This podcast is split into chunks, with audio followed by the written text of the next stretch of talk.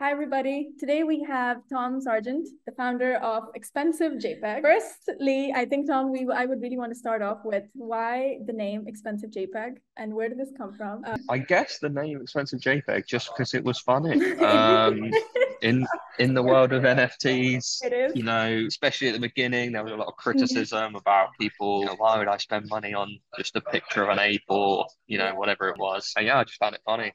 Mhm. It's a sort of, I guess, I in, in the years that come, it'll be a throwback to to when when we first started. When it all started. So obviously, Web three is a huge huge term at the moment. It covers, you know, NFTs, crypto, DeFi, protocols, infrastructure, metaverse. The Yep. list goes on and on and on. And what we focus on at Expensive JPEG is mostly around helping projects um, build communities and do marketing things like that. So I've been a marketer for a long time, Mhm. I dare to mention. Yep. But um, I've been very focused on originally starting in crypto and then moving into NFTs and the metaverse for the last four-ish years Mhm. um, either personally or professionally. Um, and yeah, we help all sorts of projects that need a leg up. Um, you know, when you're starting a project at the beginning, there's so many things for you to focus on: tokenomics, the art, you know, artists that you're working with, partnerships, all of that. Uh, so we just try and alleviate the burden of having to worry about the more mainstream marketing activities that you Mhm. need to do. We also have some in-house sort of expertise when it comes to Web3 peculiarities in marketing. Mhm. So, you know, th- there will always be the need for things like lead generation and funnels and Yeah. SEO and Mhm. the, what I now call traditional marketing. Mhm. Um, but there are some Web3 by the way. That is such a good perspective because that's what I think as well now, like in my Yeah. daily job as a marketer. Uh, most of my side hustles are related to Web3 startups. And as soon as I Yeah, dive into that, same. it literally seems like I'm going from like just shifting a timeline or something, you know? Yeah, it is. It is. Uh, it's the same it's the same as when you know the internet came around. People would say okay well why do i need a website? Or Mhm. you know why do i need a social media account or whatever? I all my people come from word of mouth or adverts in the newspaper or whatever. Mhm. and people had to learn to change to become digital and they had to learn to change to become social. And if you said to you know a company I, quite often particularly with the metaverse people say well why do i need to buy land? Why do i need something in the metaverse people will never use it and it's going to be where your brand lives and where Mhm. your people and the customers come from so start thinking future proofing yourself you know that's so so we also have yeah like i was saying we also have some web3 um, experiences and skills in house now that everything's brought in on a chain um, there's a lot of transparency that we Mhm. can we can use when we're identifying our audiences uh, building up campaigns to target particular people we can look at transaction history we can look at purchase history Mhm. you know, all that kind of stuff is another layer of marketing Which didn't exist before, Exactly. before That is Well, it, it may have existed, but it would be very hard to get a hold of. It is. It is. I mean, again, because nobody would really like, you know, like disclose their No one would would show No. you their bank account though. Yeah, but now they have no choice because it's, it's just out there anyways. Exactly, But yeah. if you were to like compare, um, because again, as a marketer, this is just out of personal curiosity as well. Uh, if you were to compare your, let's say, marketing experience in Web 2 and now working with Mm-hmm. Web, how does that journey look like for you right now? It's a good, that's a really good question because it's very um, different in Mhm. different verticals or industries at the moment. Some brands that we work with are only getting into Web3. They don't really see it as as a viable return on investment at the moment. The fashion industry is a great example. Like other than Nike and Adidas and a couple, there isn't a real need for like ASOS to be in the metaverse or something at the moment. But they're doing it to show that they're forward thinking. Um, and they know they're probably going to make a loss on it, but uh, one day they won't. So there's that. And then there's other brands that are genuinely making, you know, very good progress in Web3, um, particularly anything in finance industries. Mhm. Very well tested now. Um, so it totally makes sense for like MasterCard and Visa and stuff to get involved in crypto because they can see how it's changing. Um, so yeah, that, wh- when dealing with brands, there's a very big mixture of how people respond to Web3 and where their journey into Web3 marketing mm-hmm. starts or stops, I suppose. But it's it's the best. And the, the approach we always take is we always do in in, in traditional marketing. I've always done discovery calls with clients where you sit down for an hour or so and you work out if it's a good fit between the two organizations to work together. With Web3 at the moment, those that hour is more like three hours because there's a certain mm-hmm. level of education that has to come with it. And quite often, well, no, not not super often, but occasionally, we've been speaking to a brand and they're like, "We want this metaverse place, and we want to have a game in there." There and all of this kind of stuff. By the time we finished the three hour conversation, we've worked out that actually there's no Web3 element to what they want. They want a video. It doesn't have to be on the blockchain at all. So they can save themselves Mhm. 500,000 and just make a game, make a web game. Yep. Um, it doesn't need to be Web3 enabled. Other people, they they see the benefits of Web3 quite quickly once you go through that educational stuff. Yeah, it just shouts out to them this is what they need to do. I really appreciate that you mentioned the education part uh, because right before we started this call, we were also talking about how, as marketers, we're so used to the jargons in our world. Yeah. And then when you come into the Web3, it's an added layer of complexity, right? Yeah. And uh, Yeah. the reason why I really wanted you to come on the series is also because you bl- bring in that simplicity to this complex world. Oh, thank you. Yeah, I, I, try and keep things Yeah. simple if we can. Mhm. I can't remember who said it. It was probably like Einstein or someone. But if you can't explain something simply, then you don't know it well enough. Exactly. Um, yeah. But then, like, I really want to know, like, how, because again, uh, the perception of Web3 right now, you know, for any newbie or any beginner is just like, uh, I don't really understand. It's too hard to get in. You probably need a certain skill set to get in. I don't even know which brands do I need to work for or the companies or whatever. So if you were to, you know, talk to them in terms of how to bring in the normal, not retail investors, but normal people, you know, layman, let's Yeah. say people who are just basically starting off their careers or whatever, uh, like, Yeah. how would you recommend them to get into this, uh, you know, Web3 domain, basically? I guess the first place is, is to start doing a bit of reading. There's loads and loads of excellent resources out there. I just finished a, a series of posts where we Mhm. looked at a new a new new project every Web3 day? project Yeah. every day for 30 days. which was good. That was really exciting. Great way to learn about them. But yeah, go and read whatever aspect of Web3 you're interested in, whether it's crypto or NFTs or Web3 gaming. Yep. Type that into Google, followed by the word canon, Mhm. and someone will have made a compiled list of all the best reading of that thing. Or Google Gabby's Web3 reading. It's a Mhm. free Notion page that has just a, like a library of information on. And it's not all super scary technical stuff. Mhm. It's real world applications and things as well. So my first point would be yeah, go and learn what it is that you want to learn about and, and Mhm. get the basics and the foundations down. Um, and then I would say go and join a community that's doing something you're interested in. There's a community trying to do everything at the moment. It, it doesn't have to be a DAO. Yep. Um, it can just be a, a nice community. But whether you're interested in, you know, helping plant more trees, there will be a Web3 project out there that's raising crypto funds to plant more trees. Mhm. Or whether you're interested in simulated racing or fashion or I don't know, brewing beer or whatever it is, Mhm. there will be Web3 communities out there that are trying to do it. Go in, make some friends, you know,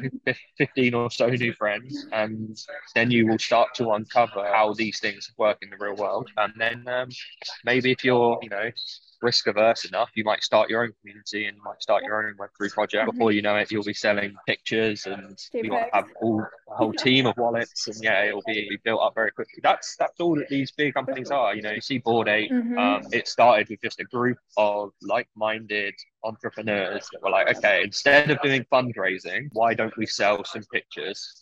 And those pictures will give you access to our community and they'll give you access to events and stuff. And then bam, look at them now, they're making millions every month. To me, it really seems like you know it's also challenging the sort of a traditional VC setup. Yeah. You know? Yeah, yeah, it's it's in a big way. Mhm.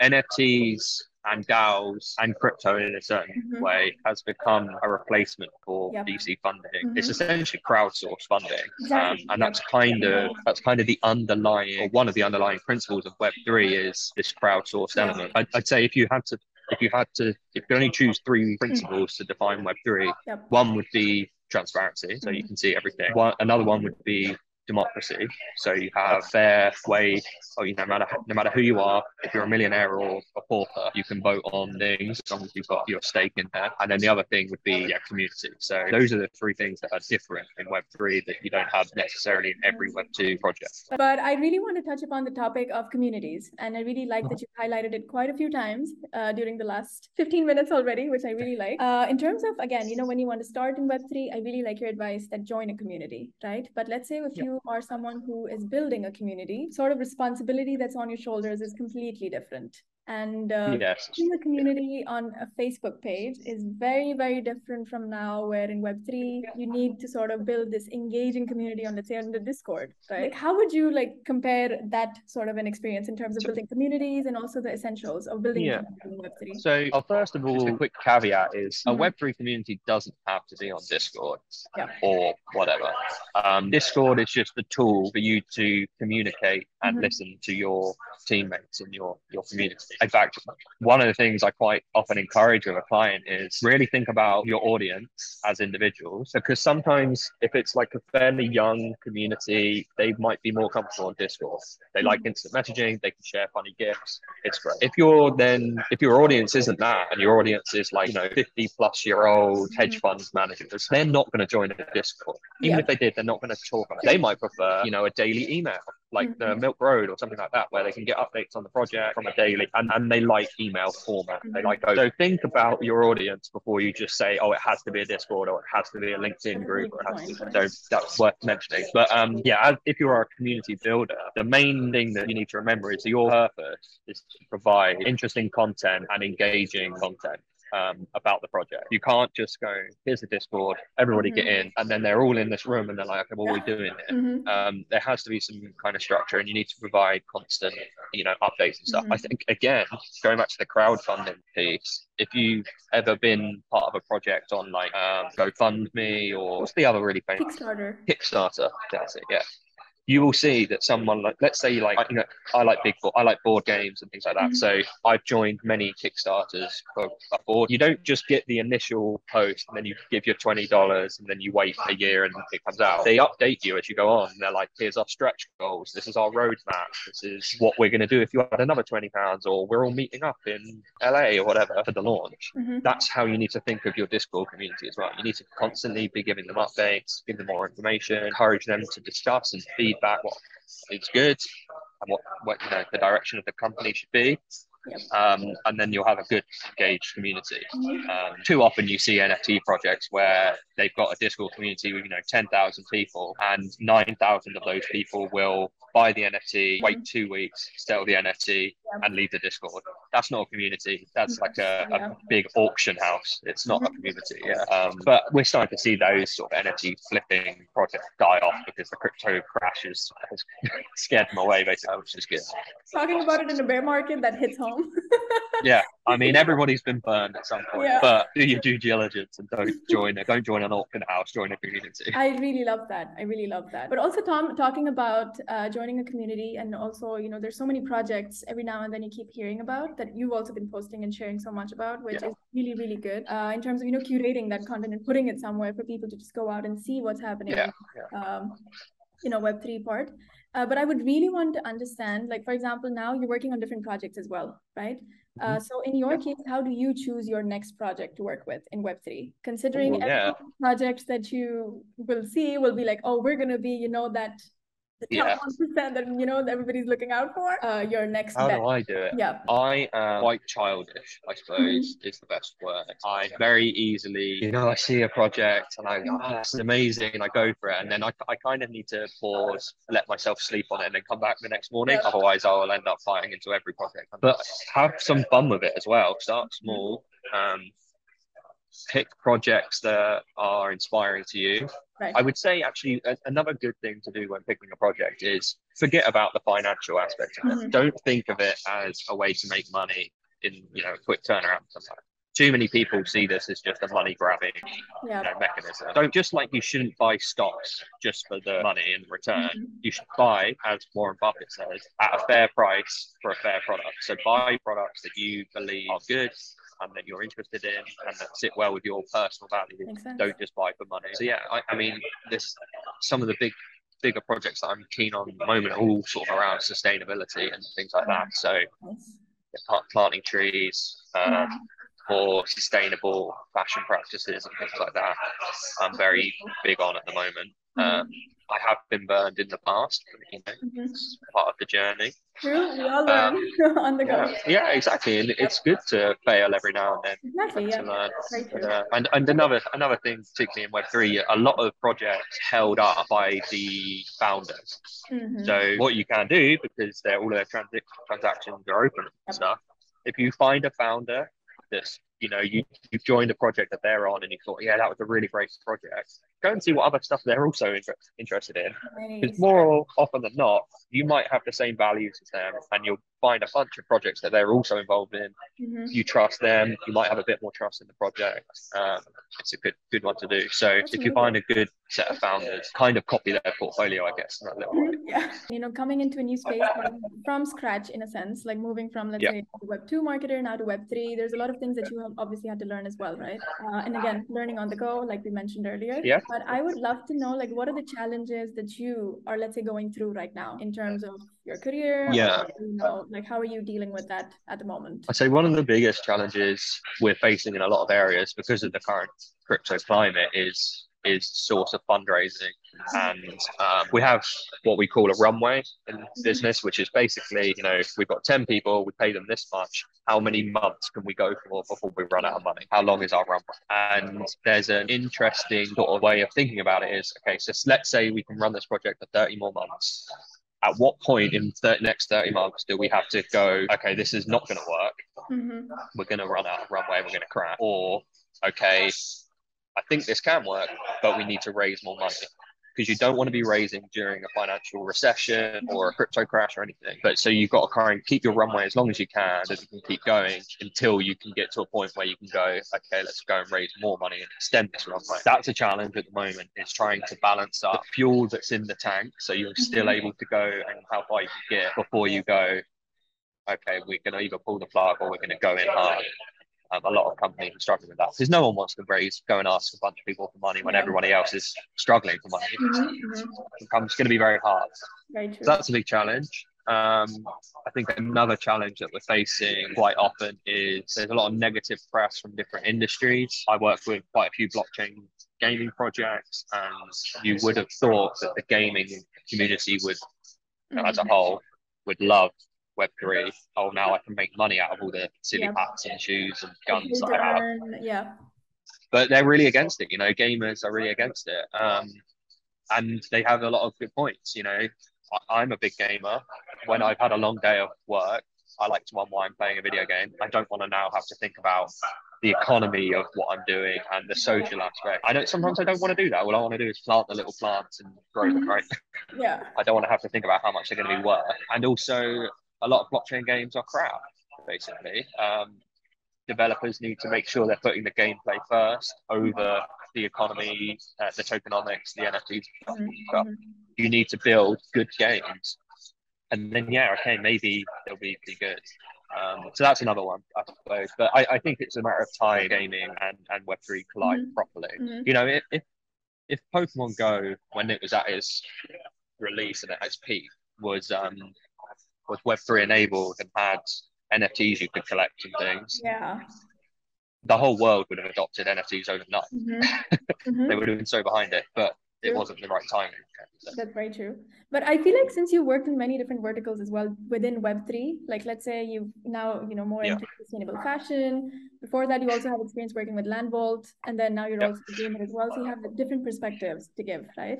So I just want to understand more about the experience that you've had with different verticals, and also if you can talk about your experience with Landvault as well. Um, I'll start with Landvault. So my experience with Landvault was fantastic. Um, you know, it, it was originally a, a gaming tech company called Admix, um, and they were putting uh, real world adverts into games. So rather than having a pop up ad and you got to wait for the little X and you Mhm, click it, mhm.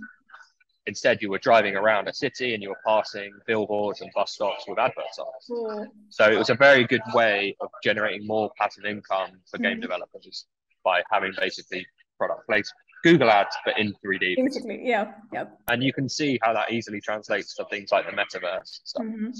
So Admix became Landvault, and now I think they're the world's biggest metaverse builders. They've got some 150, 200 Web3 developers, which is Mhm. insane. And yeah, they do a fantastic job of bringing brands into Web3, educating them, Yep. nurturing their, their brand presence. Um, and yeah, they're just a fan, they were a fantastic company to work with, and they're gonna take over the world. I'm pretty pretty Mhm. kind of briefly touched on this. Like different verticals have a need to be in Web three, and some don't. Mhm. Um, and it's uh, it's slowly being taken over. We've seen the luxury fashion industry has taken off. They've done so well. Um, we've seen a little bit of uh, sort of the automotive industries. We've seen mm-hmm. a couple of like electric vehicle launches been also yeah. done on the Metaverse. Yeah. Music industry is doing really well. I am actually genuinely um, so excited yeah. about that. the music yeah. getting on the. I'm super excited about that one. I mean, we've had we've had festivals and and, and gigs yeah, and stuff sure. in sure. in the Metaverse, which has yep. been cool. Yeah, generally.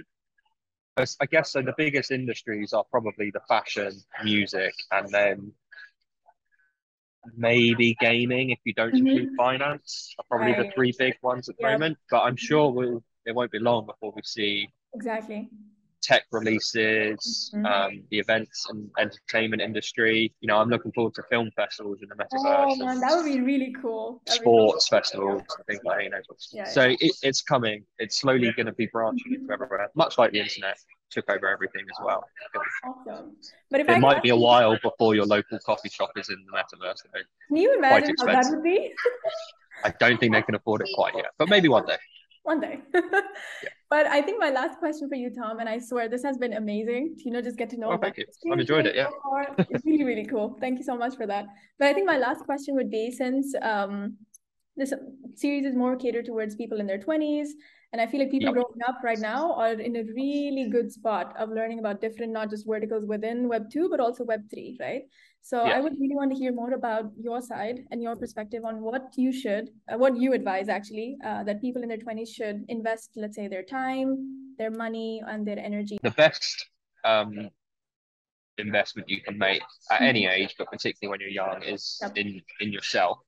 So that's why it's worth going to get an education um, and really take the time to think about what you enjoy mm-hmm. and what mm-hmm. you want to spend the rest of your life doing. Mm-hmm. You don't it doesn't have to be set in stone. Just sit down, you know, once a week and have a think about mm-hmm. where you want to go and where you want to be next week and next year. Mm-hmm. Um, and then put the time into learning about what you need to achieve that. Whether it's becoming a farmer or it's becoming a Web three, you know, guru, just sit down and think about the stepping stones you need to get there. Um, in terms of financially investing, always do your due diligence. And this isn't financial advice, but um, take a look, particularly now that we're in you know, a bit of a, a, crash and a bit of a recession. Have a look at the projects that are doing well. Mm-hmm. And have a look at the people that are behind them and the tech behind them, and see what else they might be involved in as well.